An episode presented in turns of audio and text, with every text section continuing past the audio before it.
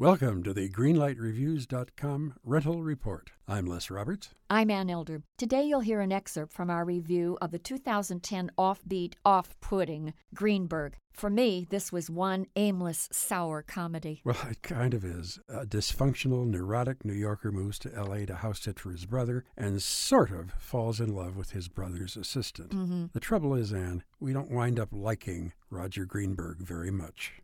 It's nothing but one sad scene after another. I really was kind of dreared out by this picture. there is a wonderful scene between Roger and Beth. Beth was his girlfriend of 15 years earlier. Mm-hmm. They're having a cup of coffee, Mhm. and he says, Remember when I did this? Remember when I did that?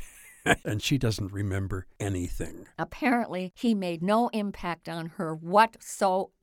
Right. And of course, Roger is hanging on to her for dear life because she represented a hope and a dream from his former life. The wonderful ending to this scene, he says, Well, you want to go out and have dinner, like, you know, a date? And she says, Um, no.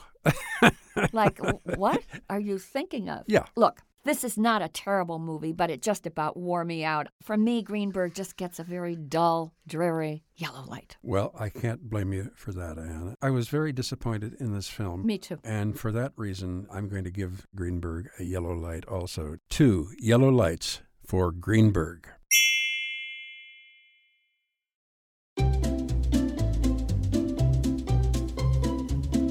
Hello, and welcome to Novel Conversations, a podcast about the world's greatest stories. I'm your host, Frank Lavallo, and for each episode of Novel Conversations, I talk to two readers about one book. And together, we summarize the story for you.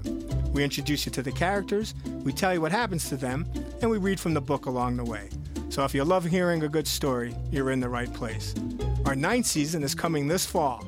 Tune in to hear from some of the all time great authors Charles Dickens, Jules Verne, F. Scott Fitzgerald, and more. Subscribe to Novel Conversations wherever you listen to podcasts.